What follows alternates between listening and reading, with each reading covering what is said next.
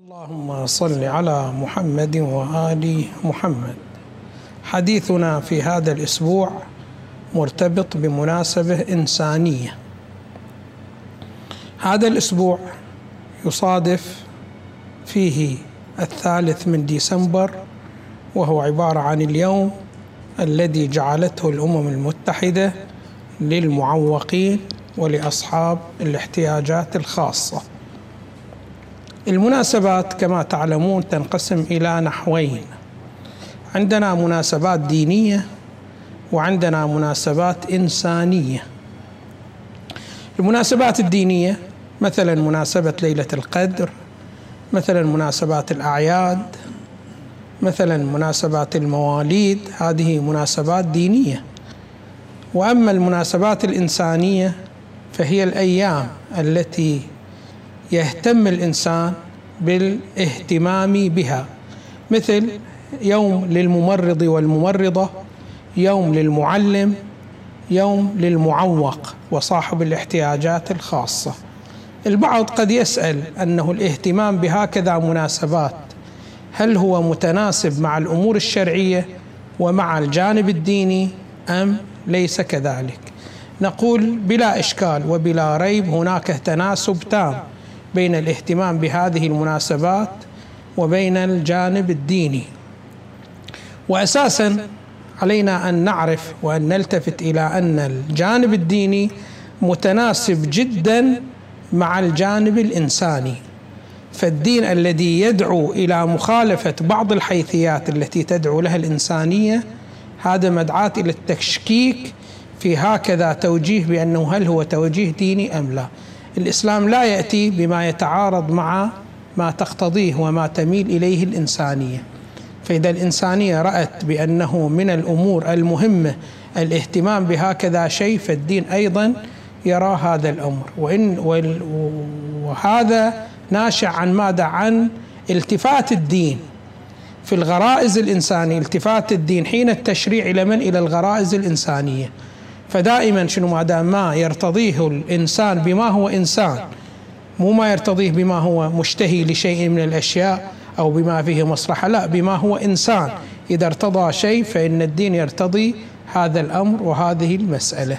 فعليه شنو ما الدين مو فقط لا يعارض الاهتمام بهكذا مناسبات وإنما يدعو للاهتمام بهكذا مناسبات. فعلينا أن نهتم بهذه المناسبات ونلتفت إليها. كيف نهتم وكيف نترجم اهتمامنا بهكذا مناسبات؟ الاهتمام قد يكون اهتمام فقط تشريفي لا فائدة فيه وقد يكون الاهتمام لا مو تشريفي وإنما اهتمام للارتقاء. هذا هو الذي يدعو له الإسلام ويدعو له سائر الديانات الاسلام الديانات السماوية التي لم تتعرض إلى أي تحريف من التحريفات. فهنا عندما نقول هناك يوم للمعوق، يوم لصاحب الاحتياج الخاص، يوم للممرض، يوم للممرضة، يوم للمعلم، تعلمون بأن المعلم يعيش بيننا وهو محتاج إلى التفات وإلى الارتقاء شنو ماذا بوضعه سواء كان الوضع الذي يجعله يؤدي وظيفته بنحو تام وبنحو أفضل. واضح شلون؟ ولا يستطيع أن يؤدي هذه الوظيفة بنحو تام وبنحو أفضل إلا إذا تيسرت له الأمور. ففي مثل هذه الأيام عندما نجعل يوم لفلان شيء من الأشياء علينا شنو؟ ماذا ان نعقد المؤتمرات للاهتمام بما يرتقي بهذه الحيثية. فالآن مثلا نحن عندنا كثر من المعوقين. أنا قرأت إحصائية هذه الإحصائية واقعا مخيفة جدا بأن الوطن العربي يشتمل على ما يقارب من عشرين مليون معوق بالإعاقات المختلفة. الصين تشتمل على ثمانين مليون معوق. فالعدد جدا شنو؟ ماذا رهيب. خب هذا العدد الرهيب إذا أردنا أن نرتقي بوضعيته نحتاج إلى شنو؟ ماذا إلى ترتيب جلسات وإلى ترتيب أبحاث علمية في هذا الجانب. فأنت إنسانيتنا تدعونا للاهتمام بهذه الحيثيات. والاهتمام ما يكون اهتمام فقط تشريفي وإنما اهتمام وتأمل وتفكر في كيفية الارتقاء بأوضاع هؤلاء.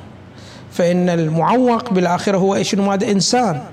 والله سبحانه وتعالى يقول في السماء ارحموا من في الأرض يرحمكم من في السماء. فإذا أردنا أن الرحمة الإلهية تتوجه لنا علينا شنو ماذا؟ بالالتفات إلى بعضنا البعض والاعتناء بهذه الحيثيات وبهذه المجالات. وأناشد أنا خصوصا شنو ماذا؟ الجهات الرسمية والصناديق الخيرية والمؤسسات الاجتماعية. أن تحتفي بهكذا مناسبات وتكون شنو ماذا؟ متأملة ومتفكرة في كيفية جعل هكذا أشخاص واقعا هم من صلب الإنسانية.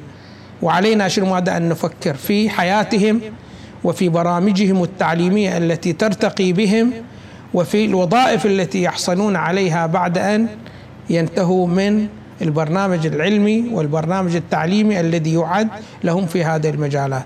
ولا نغفل شنو ماذا عنهم فإن الارتقاء بهم والالتفات إليهم هو مسؤوليتنا علينا الالتفات إلى هذا الأمر وعلينا أن نبحث عن حيثيات أخرى في حياتنا هي مجهولة لأنه الآن الأيام التي جعلتها الأمم المتحدة لبعض الحيثيات ليست هي شنو ماذا آه، شمع ليست هي شاملة لكل الحيثيات التي نحتاجها. فعلينا شنو ماذا أن نلتفت إلى بعض الحيثيات التي هي شنو ماذا مهمولة وغير شنو ماذا ملتفت إليها في المجتمع. ما شاء الله من الأشياء وإلى آخره. فنحتاج إلى شنو ماذا الالتفات إلى هذه الحيثيات ونحتاج شنو ماذا أن نتأمل فيها. وعلينا دائما ابدا أن نلتفت إلى هذه المسألة أن تكون اجتماعاتنا للارتقاء بهكذا أشياء. واضح شلون؟ فهذه فرصة لأن نتوقف أمام هكذا ظواهر وأمام هكذا مظاهر حتى شنو ماذا نتأمل فيها ونفكر ونتوصل إلى الحلول المناسبة التي تساعد في الارتقاء بهؤلاء طوائف. والحمد لله رب العالمين وصلى الله على محمد وآله الطيبين الطاهرين.